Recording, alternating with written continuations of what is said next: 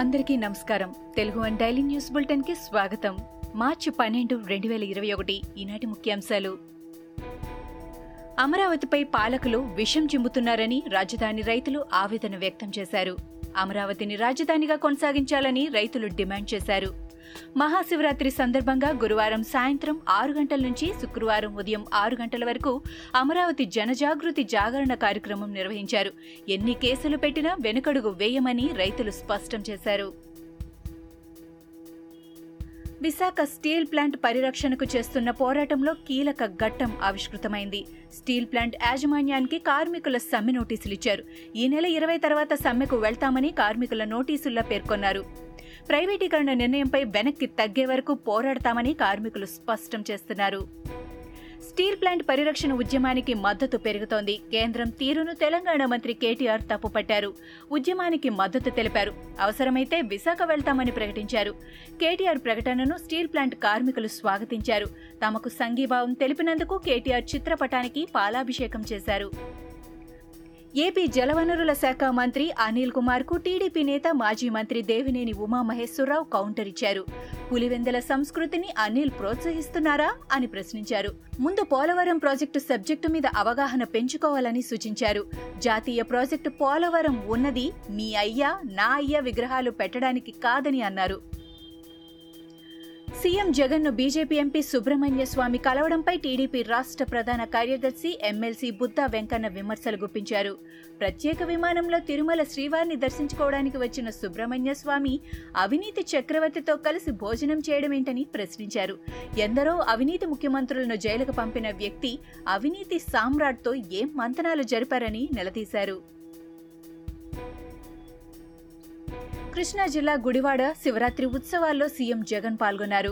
మహాశివరాత్రి ఉత్సవాల్లో సీఎం జగన్ మంత్రులు పాల్గొన్నారు. మహాశివుడికి జగన్ పాలాభిషేకం చేశారు. ప్రత్యేక పూజలతో పాటు యాగశాలలో పూర్ణాహుతిలో సీఎం పాల్గొన్నారు. మంత్రి కేటీఆర్ వ్యాఖ్యలపై ఏఐసీసీ అధికార ప్రతినిధి దాసోజు శ్రావణ్ మండిపడ్డారు. ఆంధ్ర సెటిలర్ల ఓట్ల కోసమే కేటీఆర్ విశాఖ ఉక్కు గురించి మాట్లాడుతున్నారని విమర్శించారు. కూట్లో రాయి తీయనోడు ఏట్లో రాయి తీస్తా అన్నట్టుంది కేటీఆర్ మాటలని ఎద్దేవా చేశారు. తెలంగాణలో చాలా సమస్యలున్నాయని ముందు వాటిని పరిష్కరించాలని డిమాండ్ చేశారు. తెలంగాణ కాంగ్రెస్ కు మరో షాక్ తగిలింది. గాయకుడు ఏపూరి సోమన్న కాంగ్రెస్ కు రాజీనామా చేశారు. ఈ నెల పదిహేనున షర్మిల పార్టీలో ఏపూరి సోమన్న చేరనున్నారు. షర్మిల పార్టీలో చేరేందుకే ఆయన కాంగ్రెస్ కు రాజీనామా చేసినట్లు ప్రచారం జరుగుతోంది. కాంగ్రెస్ ను విమర్శించాలన్న ఆలోచన తనకు లేదని చెప్పారు. ప్రస్తుత పరిస్థితుల్లో కాంగ్రెస్ మీద నమ్మకం లేదన్నారు సోమన్న. కాలుకు దెబ్బ తగిలినా హాస్పిటల్లో చేరినా తగ్గేదే లేదంటున్నారు దీది. అవసరమైతే వీల్ చైర్లో కూర్చుని ఎన్నికల ప్రచారం చేస్తానని అంటున్నారు. ఈ మేరకు హాస్పిటల్ బెడ్ మీద నుంచి వీడియో సందేశాన్నిచ్చారు. ప్రజలు శాంతియుతంగా ఉండాలని పనిలో పనిగా పీస్ మెసేజ్ కూడా పంపించారు. Made in Hyderabad corona vaccine Covaxin సామర్థ్యం ఎంతటిదో క్రమక్రమంగా నిరూపితమవుతోంది. కోవాక్సిన్ తయారీ సంస్థ భారత్ బయోటెక్ కు మరో శుభవార్త అందింది. ఇప్పటి వరకు క్లినికల్ ట్రయల్ మోడ్లోనే ప్రజలకు అందిస్తున్న ఈ టీకాకు అత్యవసర వినియోగ అనుమతులు ఇవ్వచ్చంటూ కేంద్ర ఔషధ ప్రమాణాల నియంత్రణ సంస్థకు చెందిన విషయ నిపుణుల కమిటీ అభిప్రాయపడింది. లోక్సభలో కాంగ్రెస్ నేతలు లూధియానా ఎంపీ రణ్వీర్ సింగ్ బిట్టు నియమితులయ్యారు. ఇంతకు పూర్వం ఈ పదవిలో ఎంపీ అధీర్ రంజన్ చౌదరి ఉండేవారు. పార్టీ అధిష్టానం ఆయన బెంగాల్ పీసీసీ అధ్యక్షునిగా నియమించారు. ఈ నేపథ్యంలో ఆయన లోక్సభలో కాంగ్రెస్ నేత బాధ్యతల నుంచి తప్పుకున్నారు. ఇవి ఈనాటి ముఖ్యాంశాలు. మరికొన్ని ముఖ్యాంశాలతో మళ్ళీ రేపు కలుద్దాం.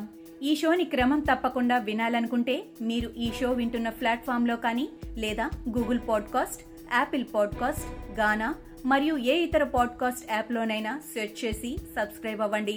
కొత్త ఎపిసోడ్ వచ్చినప్పుడు మీకు అప్డేట్ వస్తుంది. అంతవరకు సెలవు. నమస్కారం.